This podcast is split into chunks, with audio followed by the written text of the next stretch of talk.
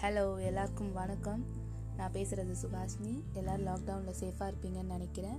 So இன்னைக்கு வந்து இது என்னோடய ஃபஸ்ட்டு பாட்காஸ்ட் என்னோடய ஃபர்ஸ்ட் பாட்காஸ்ட் வந்து எனக்கு ரொம்ப நினைவில் நிற்கணும்னு நினச்சி நான் இந்த டாபிக் எடுத்தேன். ஸோ என்ன பேசலாம் அப்படின்றபோது எனக்கு இதான் ஸ்ட்ரைக் ஆச்சு. ஸோ அதனால் நான் இதான் பேச போகிறேன் இது என்னன்னா எல்லாரோட மனசுலையும் நிற்கும் எல்லாருக்கும் வந்து அது பழைய நினைவுகளை தூண்டும். ஸோ அந்த மாதிரி ஒரு டாபிக் தாங்க. என்னோட காலப்பருவத்தை பற்றி நான் பேசுகிறேன் அதாவது நம்ம நைன்டிஸ் ஸ்கிட்ஸுங்க நைன்டிஸ் கிட்ஸ்னாலே ஒரு கெத்து தாங்க.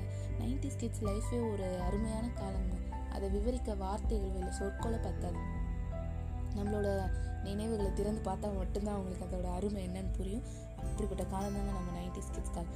நைன்டிஸ் கிட்ஸ் காலம்னா நம்ம சொல்லிட்டே போகலாங்க ஃபார் எக்ஸாம்பிள் நம்ம வந்து நிலா சோறு சாப்பிட்ருக்கோம் நைட்டு போய் மொட்டை மாடியில் உட்காந்து அம்மா அப்பா கையில் நம்மளுக்கு உருண்டை பிடிச்சி தருவாங்க. அதை நம்ம வாயில் போட்டு அப்படியே நிலா உட்காந்து சாப்பிட்ருக்கோம் அதுக்கப்புறமா வந்து நம்ம கிரிக்கெட் காலையில் அஞ்சு மணிக்கு எழுந்து விளையாடி இருக்கோம். அதுக்கப்புறமா நான் செவன் ஸ்டோன்ஸ் அப்புறம் அந்த கரண்ட் போச்சுன்னா அந்த ஏரியா பசங்களெல்லாம் கூப்பிட்டு கண்ணாம்பூச்சி விளையாடி இருக்கோம். அதெல்லாம் வந்து நைன்டிஸ் கிட்ஸால் அளவு மட்டும்தாங்க பண்ண முடியும். அப்படியே பேசிகிட்டே போனால் பேசிட்டே போகலாங்க ஆனால் நான் இன்றைக்கி சில வரிகளோடு முடிக்கணும்னு நினைக்கிறேன். ஸோ வீட்டிலேருந்தே ஆரம்பிக்கலாமே.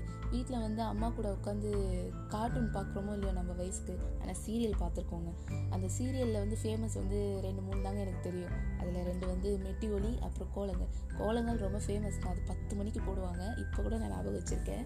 அந்த பத்து மணிக்கு போல சொல்ல வீட்டில் வந்து அந்த பசங்களை தூங்க வைக்கணும் பெரிய போராட்டமே நடக்கும் இப்படி அறக்க பறக்க முடிஞ்சு நம்ம ஸ்கூலுக்கு கிளம்பும் ஸ்கூலுக்கு போக சொல்ல அந்த எல்கேஜி யூகேஜி பசங்க ரொம்ப கொடுத்து வச்சுருங்க ஏன்னா வந்து நான் படித்த எல்கேஜி யூகேஜி என்னோடய ஸ்கூலில் வந்து எங்கள் அம்மாவே லஞ்ச் கொண்டு வருவாங்க.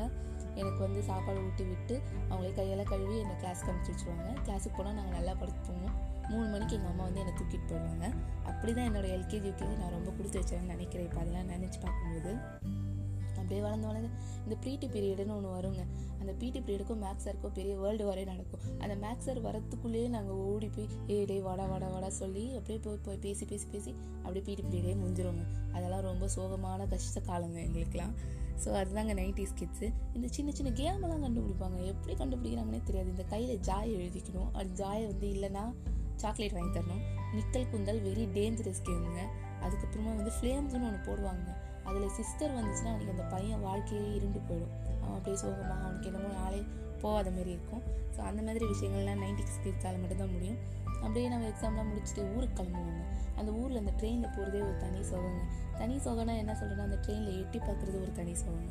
அப்படியே ஊருக்கு போய் இறங்கிட்டு அப்புறமா வந்து அந்த ஊரில் பாட்டிக்கிட்டே தாத்தாவையும் பார்த்துட்டு அதுக்கப்புறமா பாட்டிக்கிட்டே வந்து ஒரு ரெண்டு ரூபா மூணு ரூபா வாங்கி அந்த கடை ஓர அந்த தெரு ஓரத்தில் ஒரு கடை இருக்குங்க. அந்த கடைக்கு போய் ஒரு தேன் மிட்டாயோ இல்லை ஏதாவது ஒன்று வாங்கி சாப்பிட்டுட்டு எல்லாம் நல்லா ஜாலியாக என்ஜாய் பண்ணுவாங்க. ஆனால் என்ன இருந்தாலும் பாட்டியோட கை வண்ணம் கை வண்ணம் தாங்க.